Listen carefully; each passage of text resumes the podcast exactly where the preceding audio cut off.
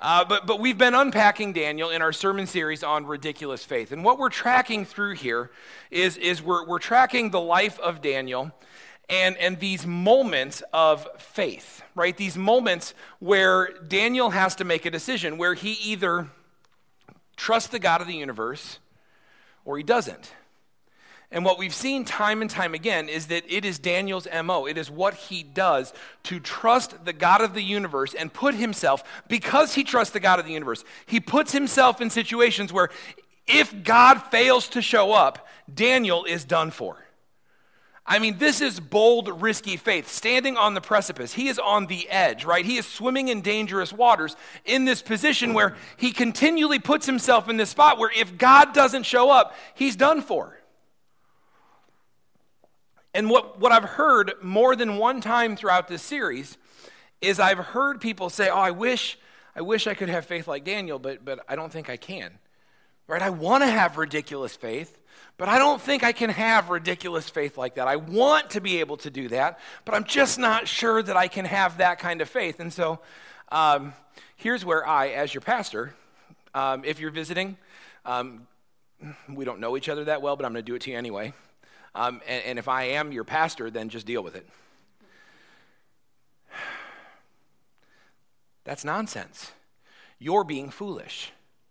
When you say, I can't have the faith that Daniel has, what I have to say to you is, you are being ignorant. And the reason that you're being ignorant, right, and that's my cleaned up word, the reason that you're being ignorant is because the object of your faith is exactly the same as the object of Daniel's faith. You can believe and have faith like Daniel. It's attainable because your object of faith is the same as his. It's the God of the impossible.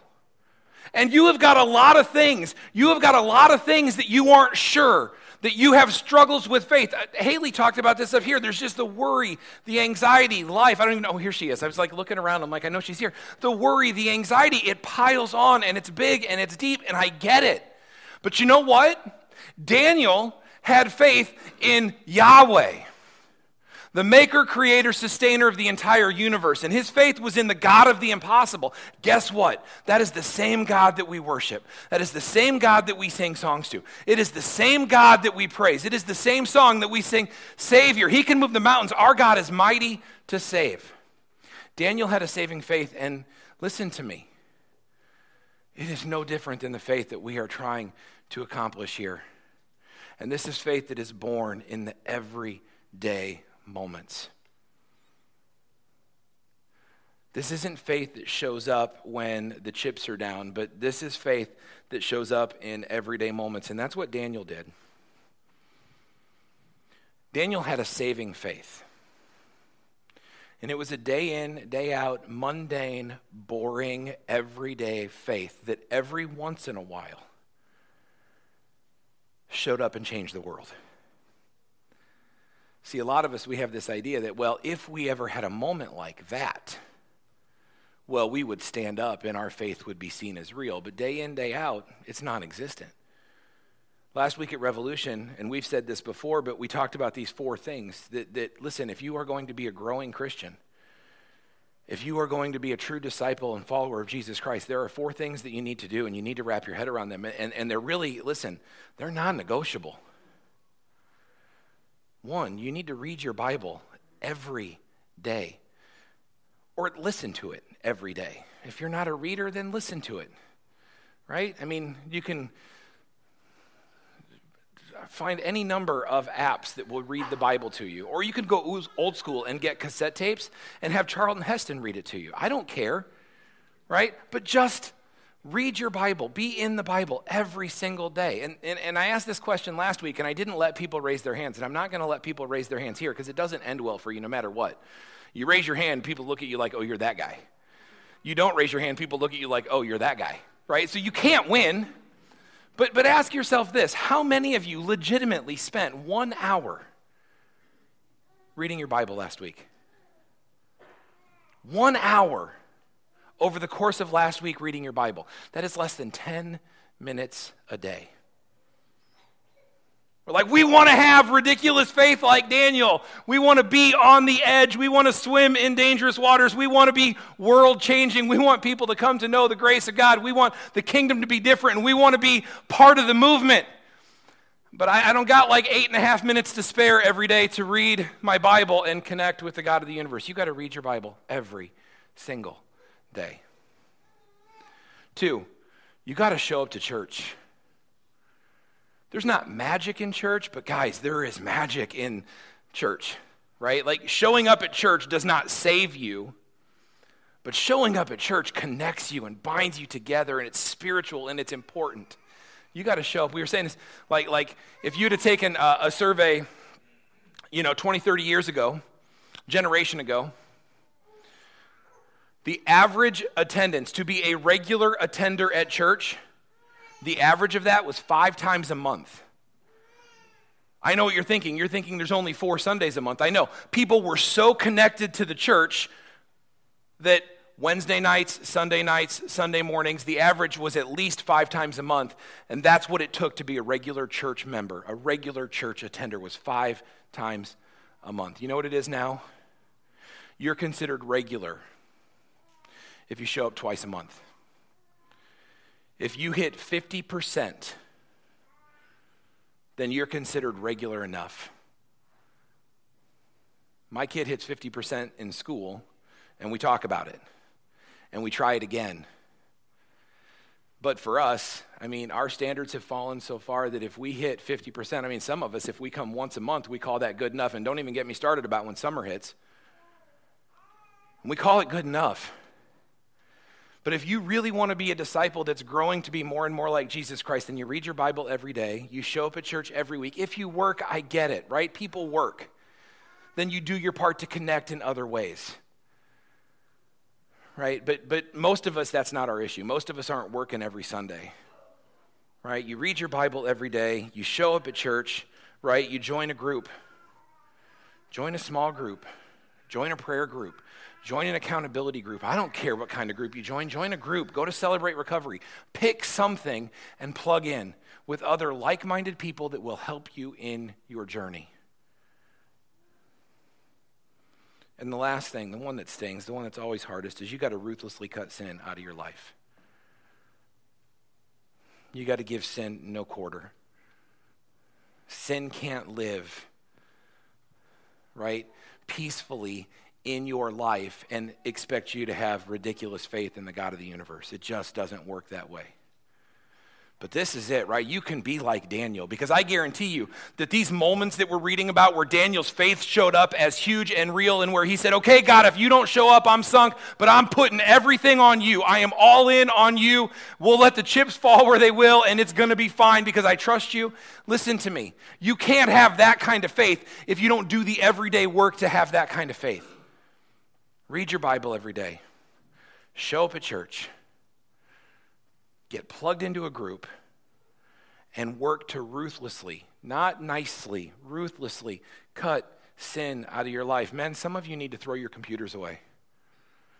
Some of you need to go back to the age of flip phone. Right?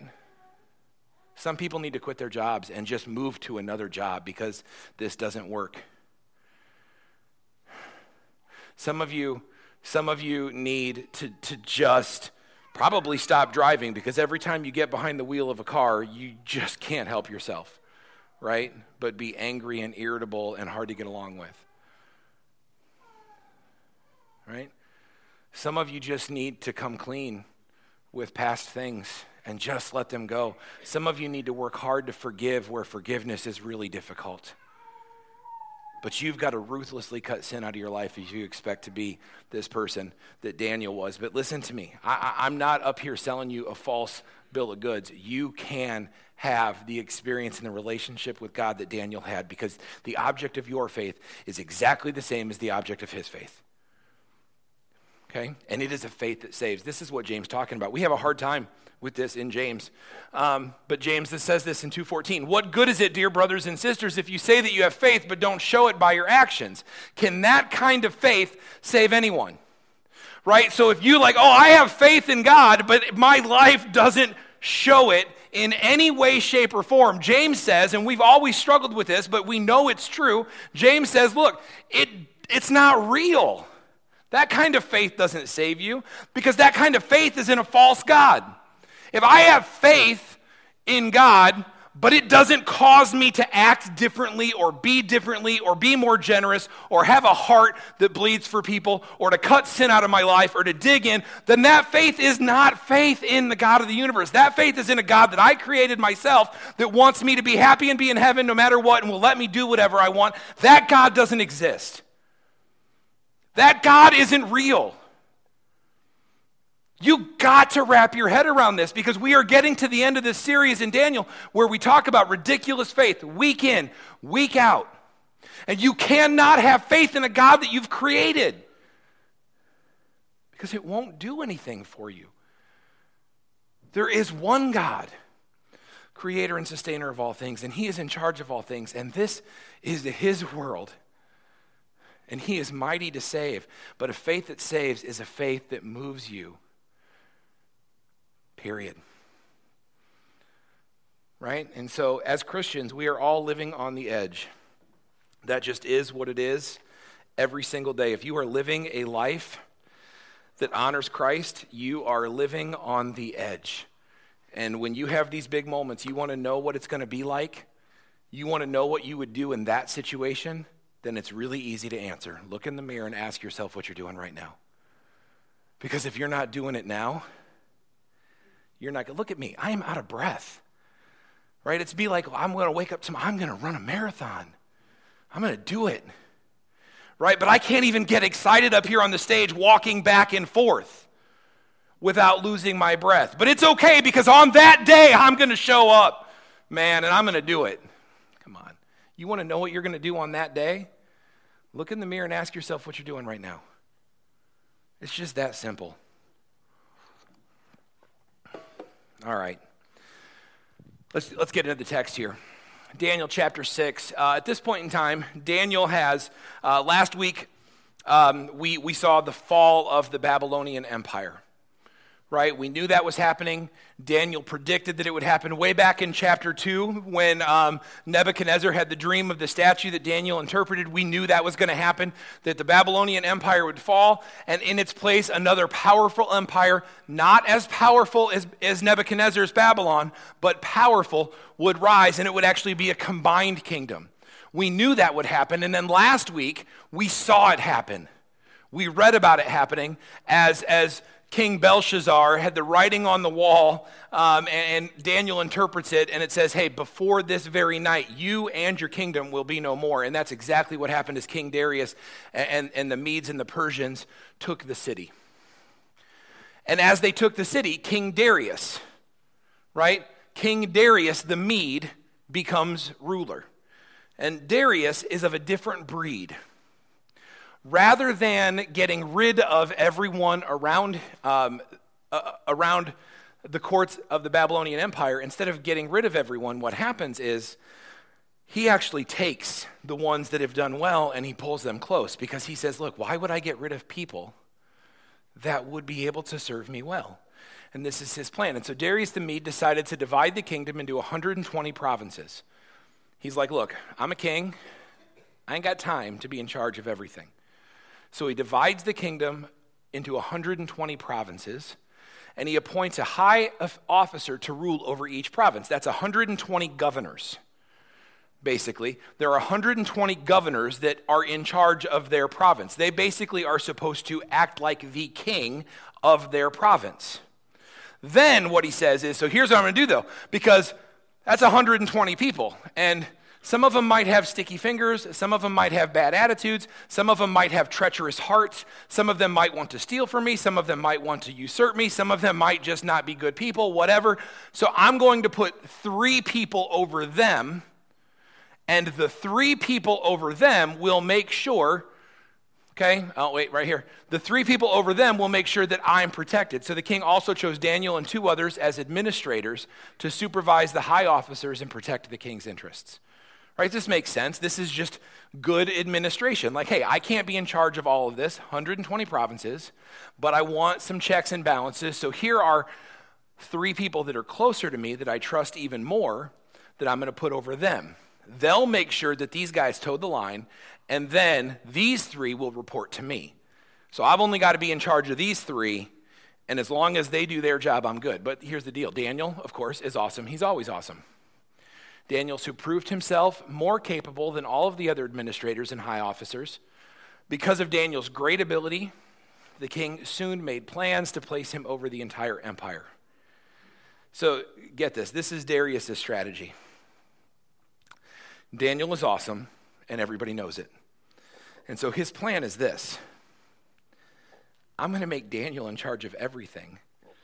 And then the only thing I have to do is sit back, be in power and control, and let Daniel rule everything in my place. This is the best plan right? This is a great plan for him because Daniel has shown himself. He doesn't fail. This is, by the way, this is what kings always do, right? It's what Pharaoh did with Joseph. He put Joseph as second command and he stepped back and he let Joseph run the whole thing back in Genesis. Right? We've seen that. It's what Nebuchadnezzar did eventually. He put Daniel in control. He stepped back and he let Daniel run the whole thing. Right? And so Darius is doing what's normal, and he's decided that Daniel is that guy, and he's elevated him. He's about to elevate him to that position. And here's the deal it's not just because God's with him. See, see here's, here's something I need you to understand. We talk about ridiculous faith. Hopefully, you're getting it by now, but I'm, going to, I'm, I'm, I'm just going to twist it a little bit more. You've got to show up, you've got to do your part right? It's one thing to say, oh, well, God's, God's anointed Daniel, so of course that's why this is true. Right? God's anointed Daniel, so of course he's in charge of everything. Of course he's always successful. Of course he always proves himself to be more capable. No, no, no. Listen to me. Yes, Daniel is anointed and gifted by God. But, Christian, understand this Daniel does his part to work hard right? And, and it's just this thing that you have to understand. Your, oh man, your saving faith needs to be evident in your performance, in your attitude, and your character. Like Daniel has this saving faith in the God of the universe. He has ridiculous faith. But you know what? That's not enough to just automatically mean that he's going to be successful. He has to do his part, right? There is, in, in the world of faith, there is a marriage between what God will do and what God expects us to do. Now, I want to be really, really careful about this because I, I, I, can't. I can't have you think wrongly about this because that would be a mistake, right?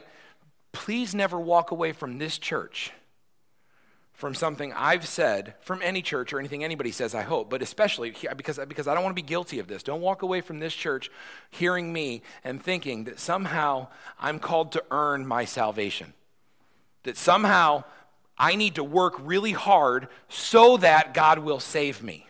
No, no, no, no. Listen, the whole point of the cross is that you can't save yourself.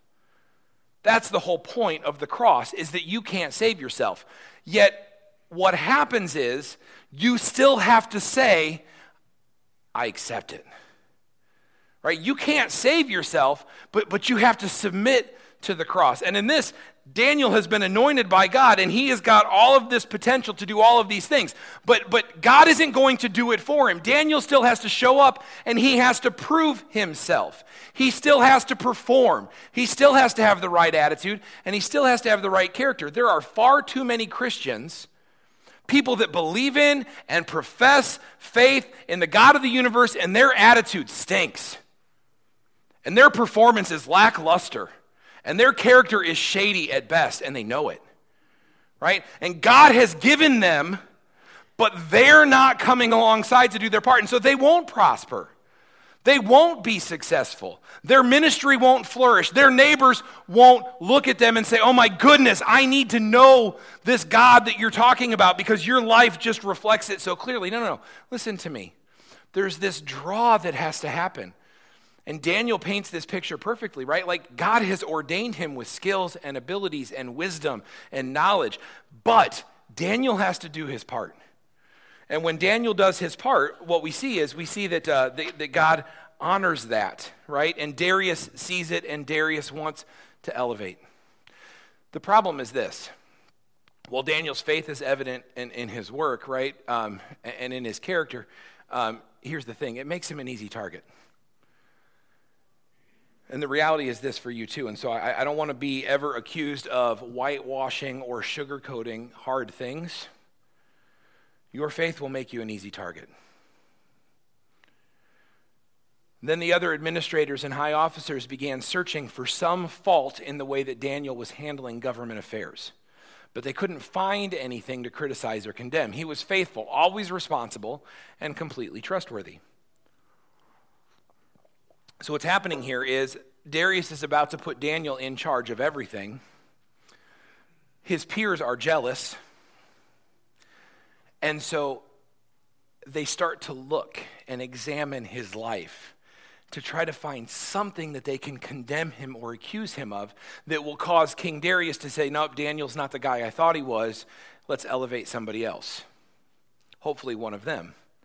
Probably because they have an agreement with each other. You know, like if one of us is in charge, we can kind of have each other's backs. We could grease the wheels a little bit. We could make sure that things work out to our benefit. So they look to accuse Daniel. Here's the deal, though Daniel has lived such a life that they can't find anything.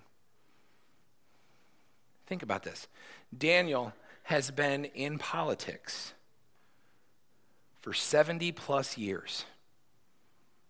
Daniel has been in a position of influence. Daniel has had the ear of the king, the most powerful man on the face of the earth, multiple different people on multiple different occasions. And they can't find anything. No shoddy work, no bribes taken, no mistresses, no corruption, no affairs. I mean, they pour into his life and they can't find anything. No time where he lost his temper, right? No time where he flew off the handle. They, they look to accuse him of any number of things, and they can't find any reason to accuse him. And because, as Christians, our faith makes us vulnerable, here's what they do they make something up. And here's the it's not hard for them because his faith makes him so vulnerable that it's easy for them to step in and accuse. So they concluded our only chance of finding grounds for accusing Daniel will be in connection with the rules of his religion. And so there's something I need you to know, right? What happens is because Daniel is faithful to the God of the universe, it actually makes him quite easy to accuse if they just backdoor it a little bit. And listen, Christian, if you are living a life of faith in the God of the universe, in this cultural climate that we live in, your faith will make you easy to accuse too. That's just the way it is, right? I mean, that happens to us. Like, you believe that? Like, like really, you believe that? Like, you think that's sin? Like, that's just normal. That's not sin. Like, how, how, how ridiculous is that behavior? I can't believe that you would think that is true. The earth, the earth is how old? Right? Wait, wait, you don't, you don't think that everything evolved from like single cells? You don't believe that there was this giant bang that created everything? You think God made everything? Right? Like, like you really think there's a heaven and a hell? You really think there's something called sin? You really think there's a righteous God that is going to be in charge of everything that you have to answer to? Like in this world, like we make ourselves easy targets when we talk about things like sin. We talk about things like the Bible being the absolute inerrant word of God.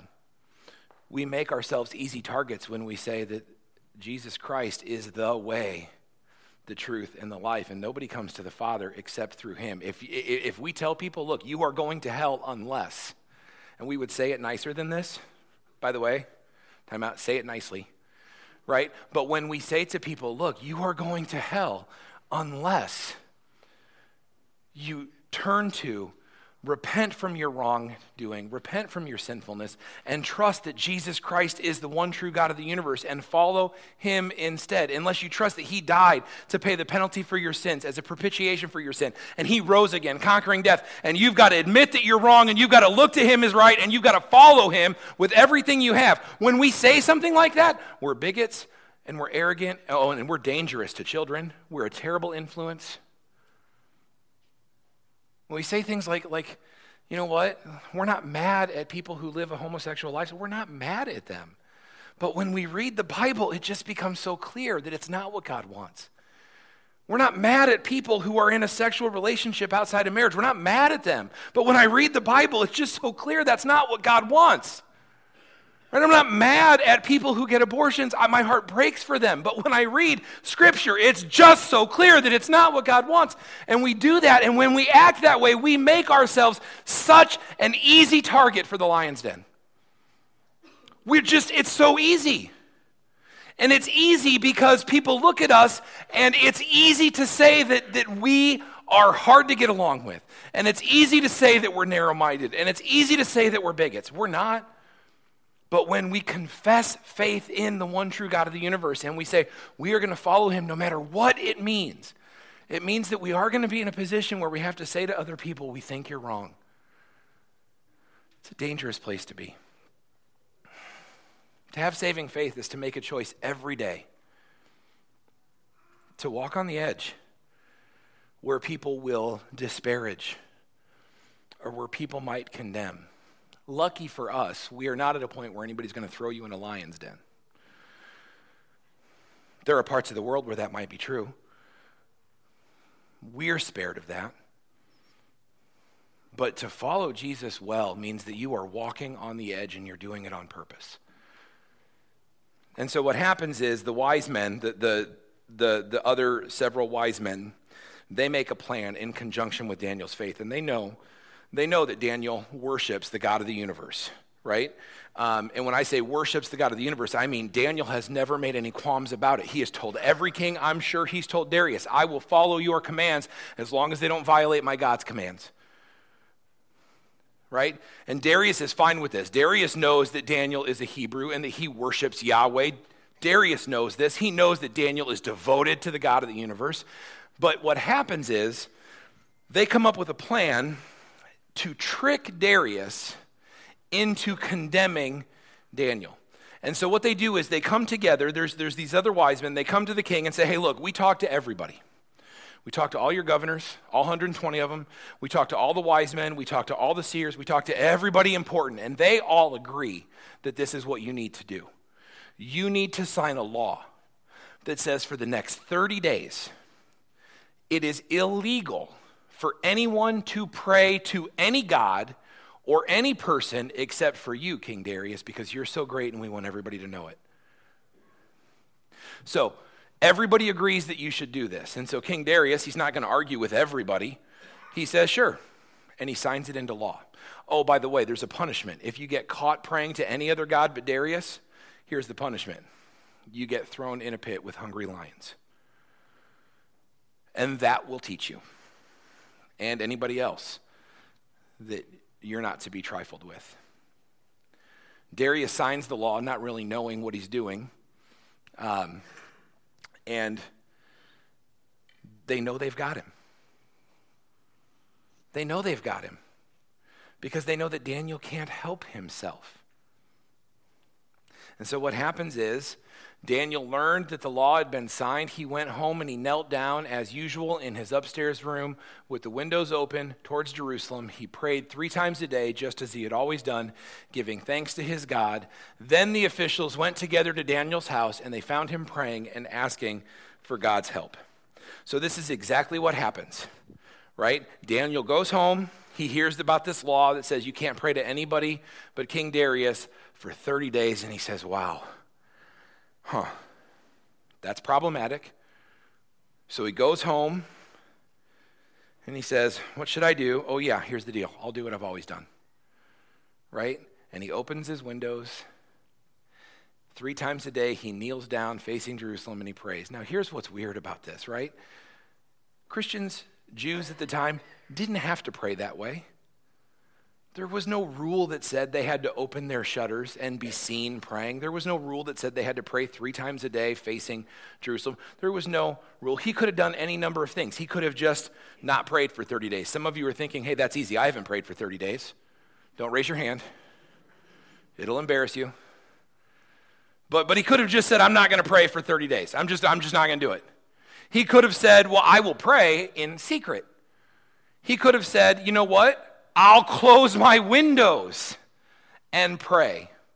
He could have done any number of things, but you know what he decided to do? He decided to not change a thing. Because his faith is in a God who saves, and he says, you know what? I'm going to follow my routine and I'm not going to change a thing because I'm not worried or scared about anybody except a healthy fear for the Lord my God. That's it. I'm not doing anything else. And so he went up and he prayed, and the officials went together to Daniel's house and they found him praying and asking for God's help, and I'm sure they think they've got him. But Daniel knows he's fine. And Daniel has a prayer life here. Daniel has a routine. Daniel has daily devotional practices that he does that he is not willing to compromise be honest with you, this is a deficiency in my life. And as your pastor, if it's a deficiency in my life, I'd be willing to bet that there's at least a few of you where it's a deficiency in yours. I have daily routines and practices for devotions, but man, I am quick to compromise them. And so sometimes they happen just like I planned. And sometimes because I'm in a mood or I'm having a day or life happens or whatever, they get compromised. It's so easy to say, oh, yeah, I'll get to it later. I'll put it off, do it later. And, and guess what? Then my devotional life just never happens. But Daniel says, you know what? No, no, no. I'm not compromising anything here because he knows how powerful God is and he knows that everything good about him comes from God and that his faith is in the God that saves. Look at this um, Psalm 92. But the godly will flourish like palm trees and grow strong like the cedars of Lebanon, for they're transplanted to the Lord's own house. They will flourish in the courts of our God. Even in old age, they will still produce fruit. They will remain vital and green. Daniel says, You know what? No, no, no, no. I'm not willing to compromise any of my devotional life. I'm not willing to compromise anything. It would be so easy for him to do. It would be so easy for him to compromise just this one time. And you've been asked, oh my oh, you've been asked. You've been asked to compromise just a little bit. Just a little bit. And every time you're asked to compromise, just a little bit. What happens when you do? Well, guess what? You get asked to compromise just a little bit more. Just a little bit more. And it just doesn't stop. But Daniel knows this. He showed us this at the beginning in, in Daniel 1, where he showed us saying, you know what? No, no, no, no matter what the world says, I know that I will never be elevated by disobeying or dishonoring God. The only way for me to be elevated in God's eyes is to get low. And so he does what he's always done, and he doesn't compromise one little bit because he knows that the godly will flourish like palm trees and grow strong like the cedars of Lebanon. And they will be taken and they will be transplanted to the house of the Lord and they will flourish even in old age. And he knows it. And so listen to me, listen to me. You just got to understand this. You just got to wrap your head around this. You've got to know this. Listen, faith without devotion is dead. Or at least it's really sick. If you are here today and you have no devotional life, you have got no devotional life, then your faith is either dead or it's on life support. Because you can't. James tells us, James 2:14, you can't have a saving faith that's not rooted in the God of the universe if you are not growing then you're withering. Jesus tells us uh, in, in the Gospels uh, about the vine. He says, Look, man, some, some shoots on the vine are growing and they flourish and they'll be pruned and, and, and, and they'll be treated and, and, and they'll grow even more. Others are dry and dead, and you know what we do with them? This is Jesus' words, not mine. He says, We cut them off and we throw them in the fire because they're good for nothing. Faith without devotion is dead, or at least it's really, really sick. But we keep going. Uh, let me read to you what, what happens next because um, this is, is kind of funny, especially when we compare Darius to what Nebuchadnezzar has done in, in the past. Oh my goodness. All right, we're going we're to go quick here, so track with me. Um, starting in 12.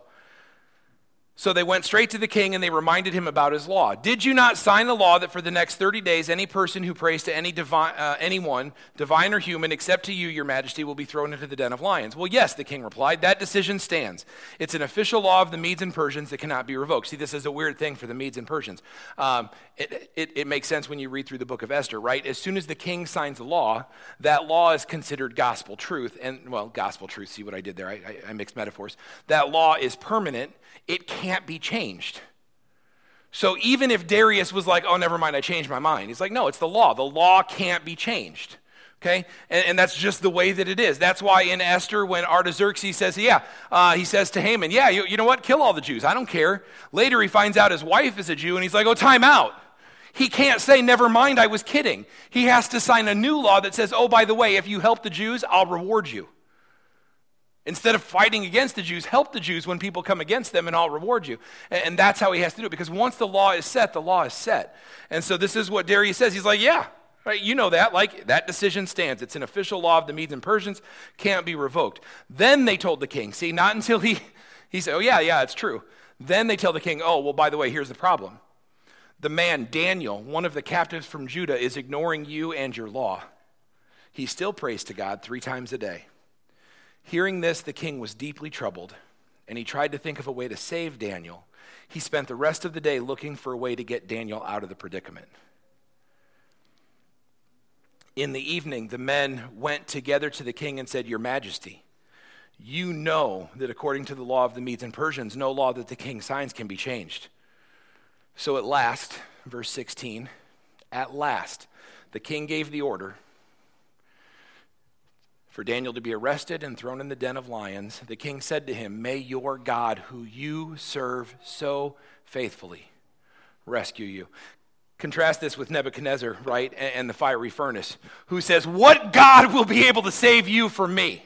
Right? If you don't bow down to my statue, I'm throwing you in the furnace. What God will save you from me? And here Darius says, Oh, Daniel, you're so valued, right? I hate to do this, but I don't have a choice. May your God, who you serve so faithfully, may he rescue you. And then, and then he goes, and a stone is brought and placed over the mouth of the den. The king sealed the stone with his own royal seal and the seals of his nobles so that no one could rescue Daniel. It's the death sentence. Because once the king's seal is on there, and you get the picture that he made the nobles do it too, because he's like, I ain't taking the blame for this alone, right? Um, this is your doing. You put your, your, your seals on there too. Um, but once that's done, that seal cannot be removed. It would be the penalty of death if somebody came along and tried to roll the stone away and save Daniel. This is by king's order. Then the king returned to his palace and he spent the night fasting. This pagan king, who doesn't know Yahweh, but knows that Daniel, his friend and advisor and ally, is devoted to Yahweh, decides to pray to Yahweh. He fasts and he prays. He refuses his usual entertainment. We can skip that. I don't know what that means. I'm not sure I want to know. Um, and he couldn't sleep all that night.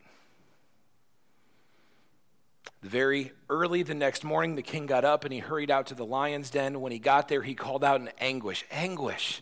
He's miserable because this is, is his friend and his advisor and the most valuable man in the kingdom.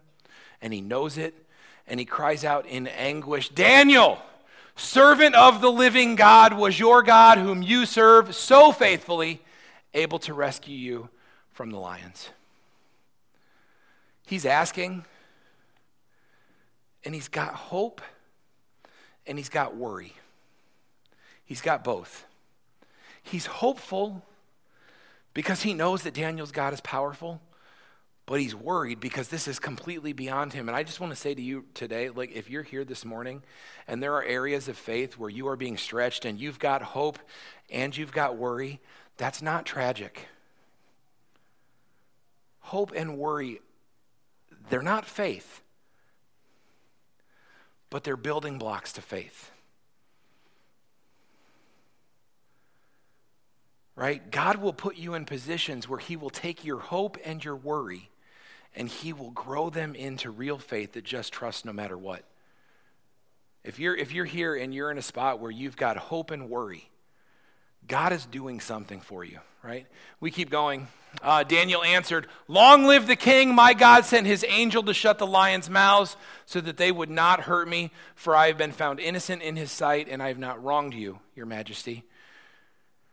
And the king says this. He says, When, oh, well, I'm going to skip ahead. The king says this He was overjoyed, and he ordered that Daniel be lifted from the den. Not a scratch was found on him, for he had trusted in his God. Now, there's two things I want you to point out here. Two things I want you to know as we wrap this up. The king was overjoyed and ordered that Daniel be lifted from the den, and not a scratch was found on him. Why? For he had trusted in his God. James tells us in James 1 ask, but ask with faith. Because if a person asks with faith, he's like a ship on the sea being tossed around in waves. He's wishy washy. And that kind of asking gets you nothing. It just gets you nothing. But make your faith real. And so Daniel, not a scratch was found on him. Why? Because he had trusted in his God. If Daniel had gone into the lion's den fearing for his life, what I read there, and this is Daniel writing this, what I read there, if Daniel had gone into the lion's den fearing for his life, they'd have tore him limb from limb. And it's not because lions can smell fear. Maybe they can, I don't know. But it's because he had resolve and faith in a God that saves, ridiculous faith.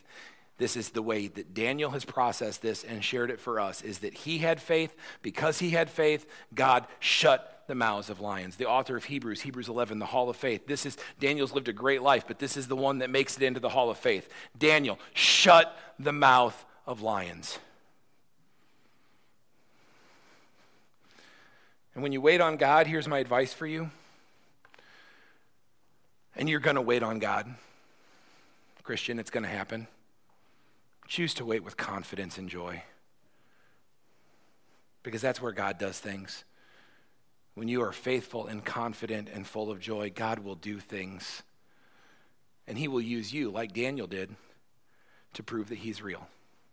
Can you imagine what Darius, what happened in his heart? I mean, he, he was hoping against hope, but he was worried. He knew, right? He knew. And he's like, Daniel, was your God who you serve faithfully, was he able to save you? And you can imagine that the words of Daniel, long live the king.